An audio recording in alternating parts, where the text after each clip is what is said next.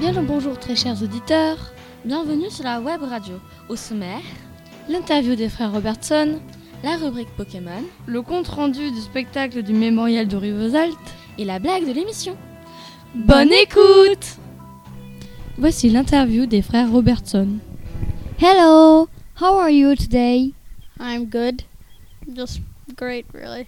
Nous allons vous poser quelques questions avant que vous partiez en vacances. Are you sad to leave France? No, not really. Kind of in between both feelings. Where are you going to live? Um, we're gonna go to Spain, Castel de Fels. Uh, well, yeah, he said it. When are you leaving? Uh, we are going to stay here for Christmas, but after that, we're going to leave. Uh, we don't exactly know when, but it's probably gonna be the Christmas holidays. Our good trip. We wish to see you again soon.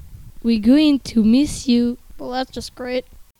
Et bienvenue à tous et à toutes pour une nouvelle rubrique Pokémon pour les nuls Nous sommes avec Paola. et Cassandre, Nous allons vous parler de nos petites créatures de départ nommées. les starters. Trois petits bouts de choux de leur type respectif qui sont, Feu, eau et plante. tout comme les trois premiers, les plus charismatiques. Salamèche, Bulbizarre et Carapuce. Mais le problème, c'est lequel choisir Mais Paola est là pour vous. En stratégie, Bulbizarre est le plus puissant, car il évoluera en Florizard. L'avantage de Carapuce est qu'il ne change pas de type quand il évolue. Comme le type O n'a que de faiblesses, il est avantagé.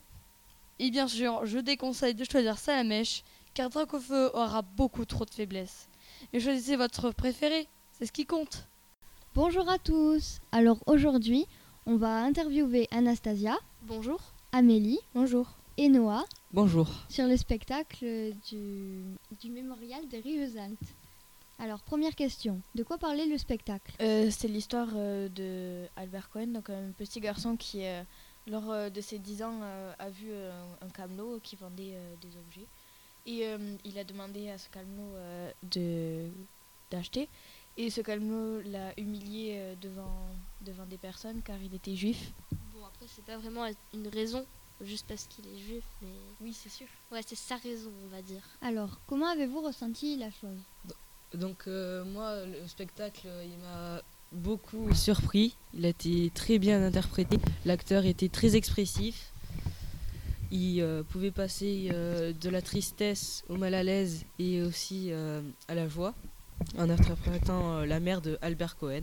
Auriez-vous, euh, enfin, qu'auriez-vous ressenti à la place de l'enfant, justement Bah, sur le coup, j'aurais peut-être eu envie de disparaître en fait, parce que se faire humilier comme ça devant bah, une cinquantaine de personnes, je dirais, parce que vu qu'il y avait une grande foule, bah, c'est pas très du. Enfin, voire pas du tout agré- agréable.